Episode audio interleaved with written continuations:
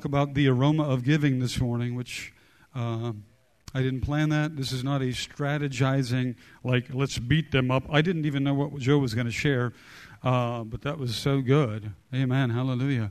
But I want to talk about the aroma of giving this morning. Um, because we're, we're spending a little bit of time preparing ourselves and, and just kind of getting ourselves in a place where we're attractive. We want to be attractive to the Holy Spirit. We want to catch His attention. We want to catch the attention of our Heavenly Lover. Amen? and we want to we want to actually as well i'm going to talk about this a little bit this morning we want to be in pursuit of our heavenly lover we don't want to be running from we want to be running to and we want to have around, about us something special that draws our heavenly lover near the lord is our heavenly lover amen do you love him let's pray this together father i welcome the ministry of jesus the redemptive, restoring. I'm only hearing about 10 of you. The redemptive, restoring, saving, washing, renewing ministry of Jesus in my heart, in my life. I ask you to open the eyes of my understanding. Holy Spirit of wisdom, Holy Spirit of revelation Rest upon me. Help me see new things in you. In Jesus' name. Amen, amen, amen. Oh, I want a smelling good. By the way, by the way, if my breath is bad, would you just tell me? I think there's only been like two people in the history of the church that have been brave enough to tell me. Just tell me. Just tell me. I brush, I floss, I do it all. I only have one filling in my mouth, one filling. But you know what I do? I drink way too much coffee. Coffee can be a real killer to the breath. What if you know me well? What if you love me? What if we're close and I'm stinky? And then a newcomer comes into the building and you didn't tell me I'm stinky. Why'd they turn me down right there when I said stinky? What is up with that? Jeremy, not so much moving on that microphone. So maybe I'm a little bit, you know, stinky, and then you don't tell me, and then a newcomer comes in, and like I blast them with stink. And then they're like feeling like there was a cool church, but I don't know. I can't handle stink. I'm not going back. And so we've got to be helping one another. You got to help me, church. You're my family. Amen?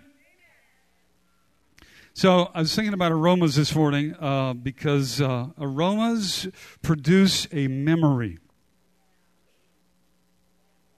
Could be a really good memory or a really bad memory, right? Aromas produce a memory, and and we we want we want to produce a memory in the heart of God. We want Him drawn to us even when we're not busy doing something that is God word because of what we did, and what we did has produced a memory. Did you know that, that the idea of memory came from God? And did you know that God remembers things? Yes? Did you know He chooses not to remember your sin against you? doesn't mean he doesn't remember it. He chooses not to remember it against you. Right? He's got a great memory. And it's interesting, things that we do that are of a incense, a sweetness, things that we do that are of a sweetness essence actually go up before him and produce something in his heart that creates a memory that draws him back to us even when we aren't doing it currently.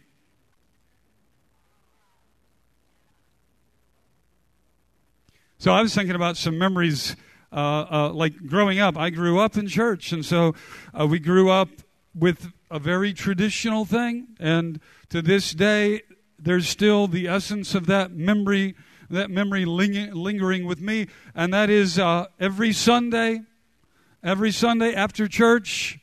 Some of you might bear witness to this. Some of you other hardcore churchism people. Every Sunday after church, we'd go home to roast with garlic and potatoes and carrots. Anybody? Anybody in the building? Any other fruitcake church people in the building? I didn't say fruitcake. I mean, I mean, I roast garlic. So, but but here's what happened: is that carved in, and this is what happens with memories. Carved into the memory is the atmosphere contained within the memory. So there's something that is hooked to the memory that's the atmosphere. And for us, it was family fun, it was fellowship, it was reflecting on the goodness of God, it was conversation about church. Oftentimes, it was another church family over to the house, and they had their little kids, and I was a little guy, and they'd have little guys about my age, and so there'd be, you know, Matchbox and Hot Wheels, and and other fun things after dinner, you know, while the parents were all fellowshipping. And so, so hooked together to the aroma of roast, potatoes, garlic, little onion thrown in there. Some carrots. One of the best ways to have carrots, by the way, right there. Just cook them good. Cook them right. Saturate them in some roast with some. Oh, whoo, whoo. Hello, somebody. But saturated in that memory was the atmosphere. It was the atmosphere that transpired when the memory was made. So now when I get near that smell, what happens is it quickens something really kind of good, kind of warm, kind of happy within me because in that because in that smell I'm taken back to what was happening when the smell was made. Isn't that wild? So all of this, the way we the way we operate, and, and Paul said it this way. Paul said, first the natural, then the spiritual, or we know more about the, the spiritual realm by looking at the natural realm. And, and this is why Jesus talked so many times in parables. We, we know that. He's giving us a lot of parables, metaphors. He's, he's telling us one truth with a natural truth. So as he unfolds the natural truth, then we get a really good insight on the spiritual truth. So we understand more about God and about His nature by even examining our own memory.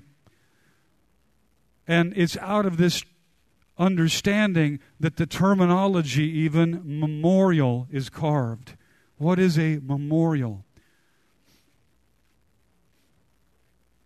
A memorial is a sweet smelling offering. It is an incense offering. It's a sweet smelling. By incense, I, I don't mean uh, uh, uh, people from the east lighting something in a bowl. I, I, I mean, there's something special, and, and, I'll read to you out of Leviticus, but there's something special uh, that that is offered up. There is a, a smoke, so to speak, that goes before the Father, in particular memorials or particular offerings that create a memory within the heart of God and the creating of a fond, a sweet memory in his heart with regard to us, then is a memorial. And it draws him near. It draws him near. And and that memory lingers in his heart and that, that memory lingers in his heart so strongly that he can actually move on our behalf or he can conjure up. You ever conjured up the memory? Don't we do that sometimes even when we're just thinking about what to eat and we're just thinking, you know, what should we have? And well, we're coming into Sunday and well, what should we do? And what, well, what should we have? Should we have pizza? Or you ever planned a meal?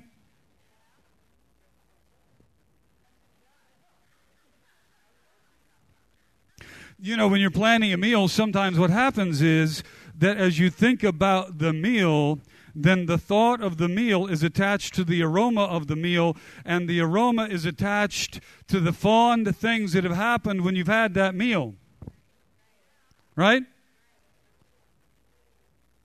And so, even as you plan a meal, you might think about that. And what's happening is you're conjuring up. That sounds kind of weird, doesn't it? Conjuring up. You're bringing up. That sounds like barfing. That doesn't sound good. But, but you're, um, you're remembering. Let's go with that. You're memorializing. You're bringing to the forefront of your mind something that you've had before that was good. By the way, if it was a disaster, you're probably not going to cook that one again. But you're bringing that to your memory, right? And I really believe Father does that with us. I believe Father brings to his memory things over us, things concerning us, where there was sweetness where there was sweetness, where there was incense, where there was an aroma. I, I think even when we're wandering around, remember, you remember uh, Abraham got busy, right? Abraham got super busy with Isaac. But yet, Isaac was like the coolest thing ever. Isaac was the promised son, and forever. I mean, it took like 25 years for Isaac to arrive. That was the longest pregnancy ever. And so, you know, uh, Abraham got real busy with Isaac and he got excited about Isaac. So it says in Genesis 22 that God kind of wondered. It had been so long since he had felt, smelled, sensed the sweetness of deep and appropriate worship from Abram that he kind of wondered if he still loved me like he used to. You remember Genesis 22? Anybody here in the house? Should we read it? All right, let's read it. You got a Bible? Who needs one? You got a screen. Genesis 22. This isn't in the Bible. This isn't in the sermon today, but we'll just go here for fun. Genesis 22. Is that right? Sometime later, God tested Abram, and he said to him, Abraham, and he said, Here I am. And he replied, Take your son, your only son Isaac, whom you love, and go to the mountain of Moriah and sacrifice him there as a burnt offering on one of the mountains. He wasn't after Isaac, he was after Abraham's heart. He hadn't smelled the incense of Abraham's heart in so long, he forgot what his love smelled like. And so he asked, and so when they get to the mountain, and the heart of Abraham is revealed toward God, then he says, Set your son aside, for I am sensing that you love me. I'm sensing that we're still one. This is good. And there was a ram caught in the thicket, and he said, Bring the ram. God loves the smell the smell, the aroma of our lives. The aroma of our lives. The aroma of our worship, the aroma of our dedication, the aroma of how important he is to us. Leviticus 2 8, when you bring in the grain offering, which is made up of these things to the Lord, it shall be presented to the priest, and he shall bring it to the altar. And then the priest shall take up the grain offering and its memorial portion. There was a portion that was actually a memorial portion of the grain offering, and that particular memorial portion would be burnt before the Lord, and he shall offer it up in smoke on the altar as an offering by fire of a soothing aroma to the Lord. A memorial offering is a soothing aroma toward the Lord. And what I want you to see this morning is that giving, giving, giving is a soothing aroma before the Lord. Giving is an aroma that captures his attention. Giving is an aroma that actually brings forth a memorial in his heart wherein he remembers not only that you love him, but he remembers that your passion, your desire, is after him, that your heart is after Him, that you are walking in such a way that you want to flesh out His heart wherever you go. Giving is like Him. Giving is of Him. Giving is His nature in you. And when you are a giver, then you participate in a memorial aroma that draws Him near. And this memorial aroma will, will actually, it will actually be something that, that he will reference when you're not giving. He'll remember a time when you gave, and when he remembers a time that you gave, it will stir within him an emotion to draw near to you and to bless you and to do something for you. You ever done that with somebody? Remember what they did? Philippians 4. Philippians 4 and verse 10. Everybody okay? Am I getting too excited? I can calm down, possibly. Philippians 4. This is Paul writing to the church at Philippi, right?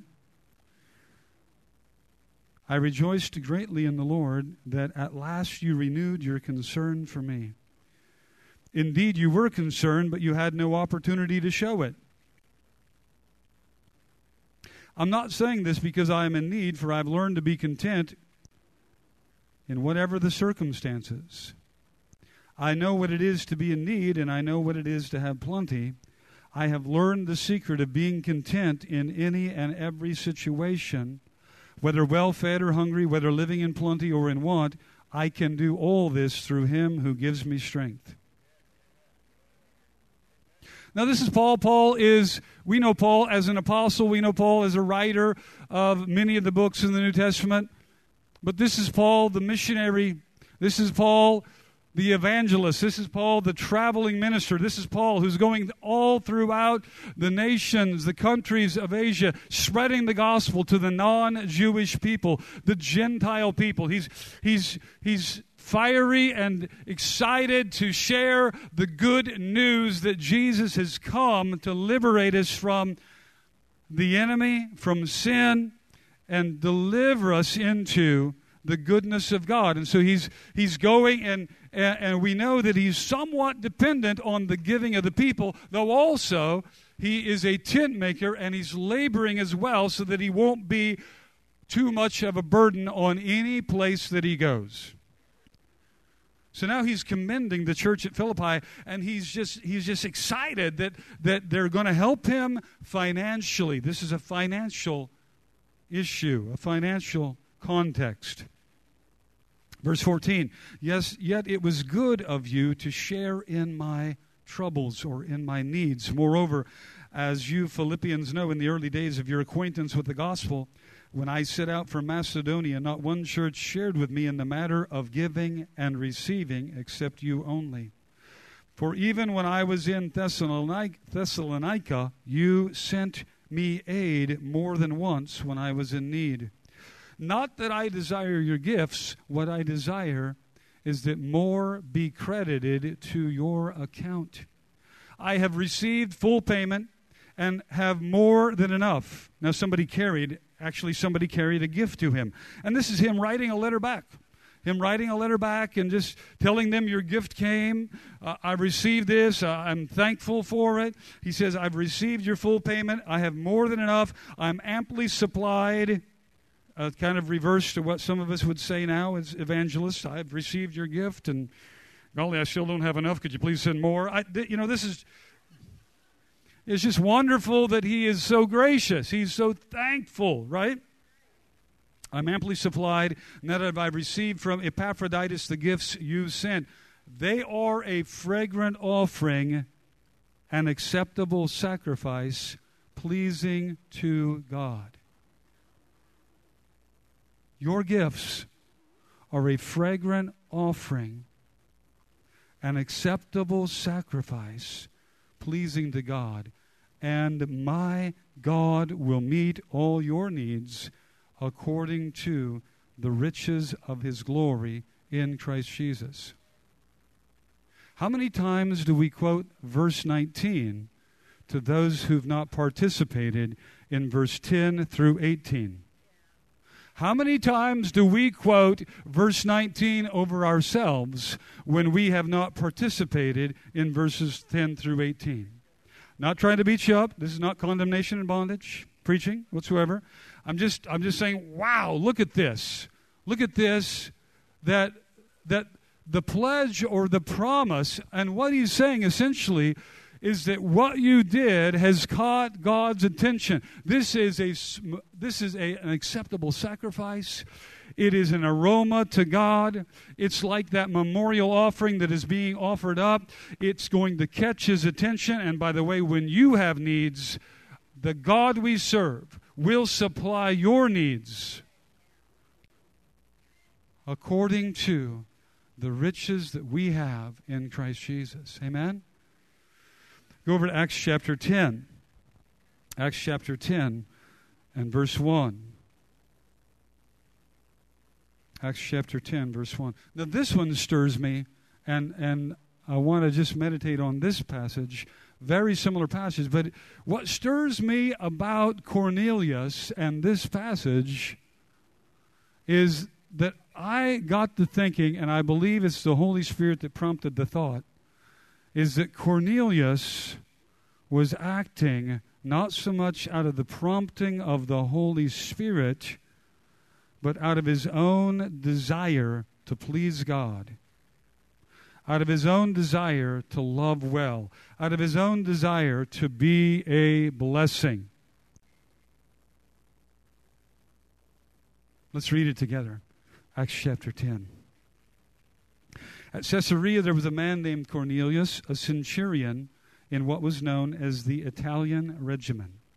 Now, Rome would, Rome would pull in regiments from all around the district, and in at this time, uh, the Romans were over the government of Judea. Caesarea is a seaport city, and so this particular centurion, centurion means he's a captain over 100 men, and this would have been in a cohort of 600. So he would have been one of the captains of a cohort of soldiers in this port city, and he's he's been brought in from Italy. He's been brought in from the district of Italy, and here he is in Judea serving. And and it says here, it says that he and all of his family were God fearing. Now, some of the studies, some of the texts say that, that, that when God fearing is used here in the Greek, it means that he probably wasn't circumcised yet, as a proselyte would have been, but nonetheless, he was devout. He was serving God. He had devoted himself to Hebrew scripture and was serving the God of the Hebrews and was, was pursuing Jehovah as best as he could. And he was, we'll see that he was a man of prayer. It says that he gave generously to those in need and prayed to God regularly. One day at about three in the afternoon, he had a vision, and he distinctly saw an angel of God who came to him and said, Cornelius. Cornelius stared at him in fear. What is it, Lord? He asked, and the angel said, Your prayers and gifts to the poor have come up as a memorial offering before God. Now send men to Joppa to bring back a man named Simon who is called Peter. He is staying with Simon the tanner, whose house is by the sea. So Joppa is a coastal city about 30 miles away. And, and uh, he's got servants, he's got emissaries, and, and the angel says, Send and go get this guy Peter, because he's got something to tell you. When the angel who had spoke to him had gone, Cornelius called two of his servants and a devout soldier who was one of his attendants, and he told them everything that had happened and sent them to Joppa. I want to read to you verses 1 and 2 out of the King James. I found that in my study that some of the translations are more clear with some of the words than others and they use a fullness of verbiage out of the Greek whereas some of the newer translations in their simplification leave some things out. So, one of the things that we pick up about Cornelius is that his giving was a giving of alms. Everybody say alms. The King James brings it out clear. It says, There was a man in Caesarea named Cornelius, a centurion of the band called the Italian band, a devout man, one that feared God with all his house, which gave much alms to the people. Which gave much alms to the people. So then we look at alms. So this is this, this brings up a new issue, and an interesting issue is that Cornelius might have been a tither. He might have been giving tithe in a Levitical way, but what caught God's attention is that he was an almsgiver. He cared about people, he cared about the poor, he cared about needy, and alms means that in addition or aside from giving to the Levitical ministry and what would have been the temple or the priesthood, that he was constantly and generously and muchly giving to those who had need. He was looking for and finding those who had need, and then he was blessing them financially or economically. And it's that thing that caught God's attention. It's that act that produced this aroma that brought before God something that created a memory in the heart of God that now is seen as a memorial. Isn't that cool? I want you to go and look at it a little bit deeper because when we get to Acts chapter 10, verse 24, we learn a little bit more of the story. So these guys go off, they go down to Joppa, they look for Peter, and this is no small thing, by the way, because what is happening is that his giving provoked a memory so strong with God that God decided Cornelius would be the first non Jew to hear the gospel, to come into the kingdom, and to be baptized with the Holy Spirit. So this is a big deal. This is like, this, imagine today, I mean, I know we're 2,000 years later, but imagine getting selected to be the first of the greatest thing that God is about to do. And in and in Joppa, you can bet. I mean, not that this is even important, but in Joppa, you can bet this guy was important. If you're the first in something that God does that literally breaks through in all of the earth, and God selected you to be the catalyst for the breakthrough, and the testimony of your household and your family will be the catalyst for that breakthrough, this is a big deal. I mean, when they came back and shared the gospel with him, the Holy Spirit to seal the deal and to show, to seal the deal and to show all Gentiles that God was opening the door for them to come into the kingdom of God, he baptized them in the Holy Spirit with tongues and with prophecy before Peter even finished the prayer before there was even here, here's the cool thing. Before there was an even opportunity to receive because peter was struggling with all this he saw this vision and then when they got to him he was seeing the vision in the when he when when they got to him he was seeing the vision.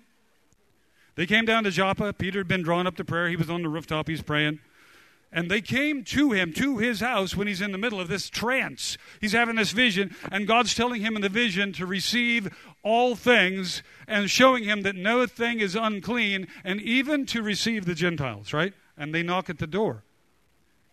And I'm telling you, Jews did not talk to the dogs during those days.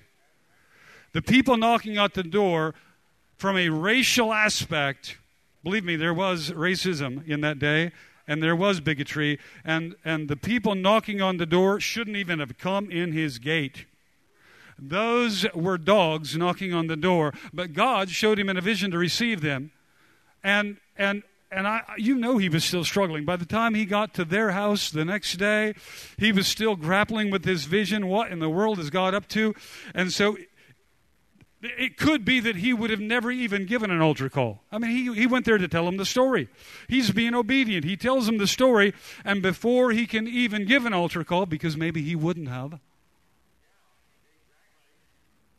before he can even give the altar call, the Holy Spirit falls on them, and they are saved and baptized in the Holy Spirit and begin to prophesy before he can even give an altar call. And Peter's freaked out. The guys with him are freaked out. All the Jewish people that he took along with him to watch this scene, they're all freaked out. They're looking at each other and like, What in the world? God has received the Gentiles. He becomes, Cornelius becomes the catalyst for something new in God. And what caught God's attention was his heart of giving. And here's what I want you to see this is before the Holy Spirit. This is before the Holy Spirit. See, sometimes with our giving, this is what happens with our giving. Let's read a little bit more, then we got to close, I know, but I just want you to see there was something about Cornelius there was something about him that desired more of God, desired to be like God, desired to model the God that he saw in the Torah and in the Old Testament. There was something about him. There was something pressing in with regard to him that he was actually leaning into and developing and cultivating in his life. And, and, and my point is, he wasn't waiting for a nudge from the Holy Spirit. He wasn't indwelt and he wasn't baptized.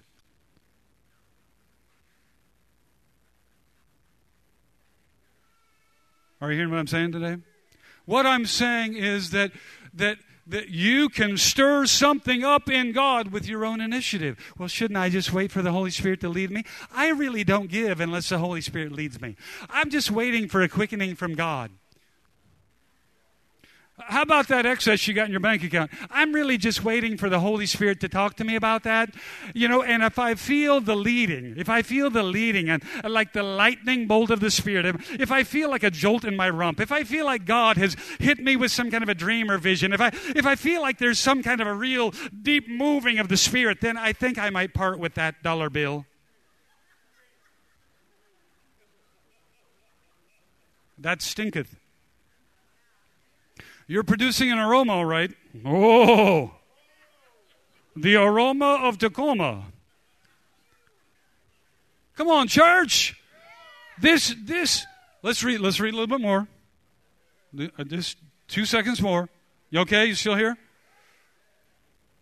On the next day, verse 24, they entered Caesarea, and Cornelius waited for him. And he called together his kinsmen and all of his near friends, and Peter came in. Cornelius met them Cornelius fell down at their feet and worshiped, but Peter said, Stand up, I myself am a man. And as he talked with him, he went in and found many that had come together. And he said to them, You know how that it is that it's unlawful for a man that's a Jew to keep company or to come unto one of another nation. But God showed me that I should not call any man unclean. Therefore came I unto you without argument and as soon as I was sent for, so I asked, therefore, for what intent you've sent me. And Cornelius said, Four days ago, I was fasting until this hour, this time of day. It was about noon, by the way. Four days ago, I was fasting until that time. But then at the ninth hour, as I prayed in my house, behold, a man, an angel, stood before me in bright clothing. And he said, Cornelius, thy prayer is heard, and thine alms are held in remembrance in the sight of God. So we see a couple things here too. We see he was a man of prayer. We see he was fasting. We see he was inquiring of God. But we see that these alms giving had created a memorial that had gone up before God. And that memorial, that memorial, that memory. And so when God, think about this, and I need the band to come. Glad you're here this morning. Amen. Think about this. Um, you're wondering what to cook for this afternoon. Uh, you're thinking about what in the world we're going to have for dinner. Okay. And you're looking back, well, you know, roast potatoes, garlic, onions, that's pretty good. Okay, I, okay, it's a little late for that. You had to put that in the oven this morning. But God, God is like, and I want you to see this. God's about ready to break something new through. God's about ready to do something new. God's about ready to do something really, really cool. I want to tell you what a, memorial is. God's about to do something really cool, and He's thinking on it, right? And as He's thinking on it, he remembers Cornelius. He remembers here, here is somebody, because I'm looking for somebody who would be a receiver of this thing. Now, Cornelius is not giving any alms at the moment that God decides it's Cornelius. But what Cornelius did created a memory in the heart of God. So when God begins to consider who she should send this blessing to, the memorial, the memory comes up within him. That's the Gentile. That's the one. And that's what your giving does as well. Your giving. Come on, stand with me this morning, church.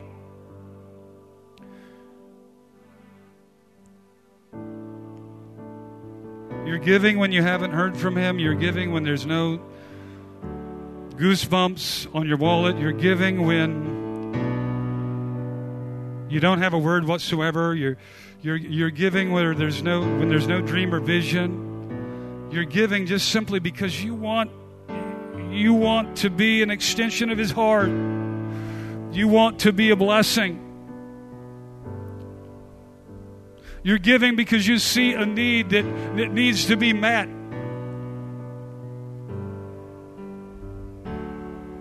That kind of giving, the giving that comes out of the initiative within you, not just Him prompting you. I'm not saying there's nothing, I'm not saying there's something wrong with Holy Spirit prompting.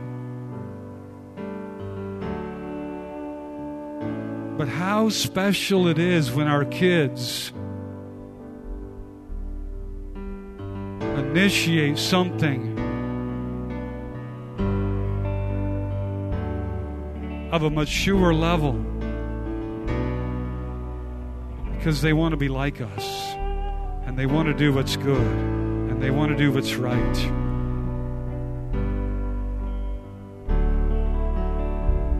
That's the makings of a memory.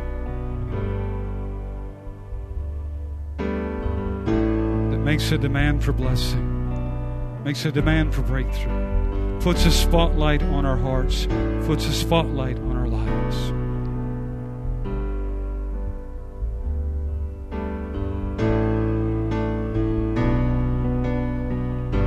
Holy Spirit, we just love you this morning.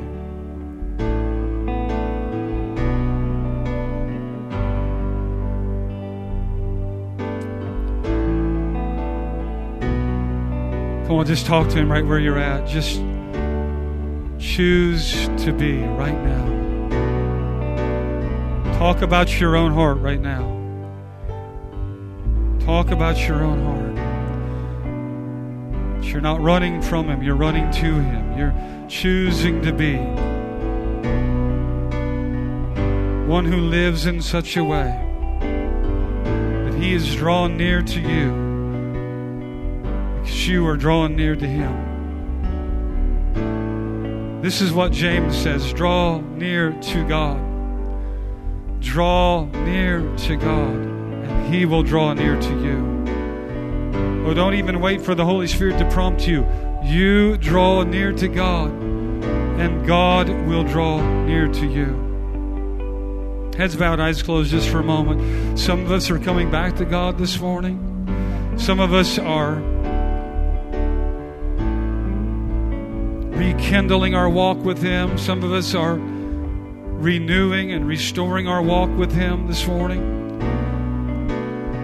Some of us, we've come this morning knowing that there's blockages,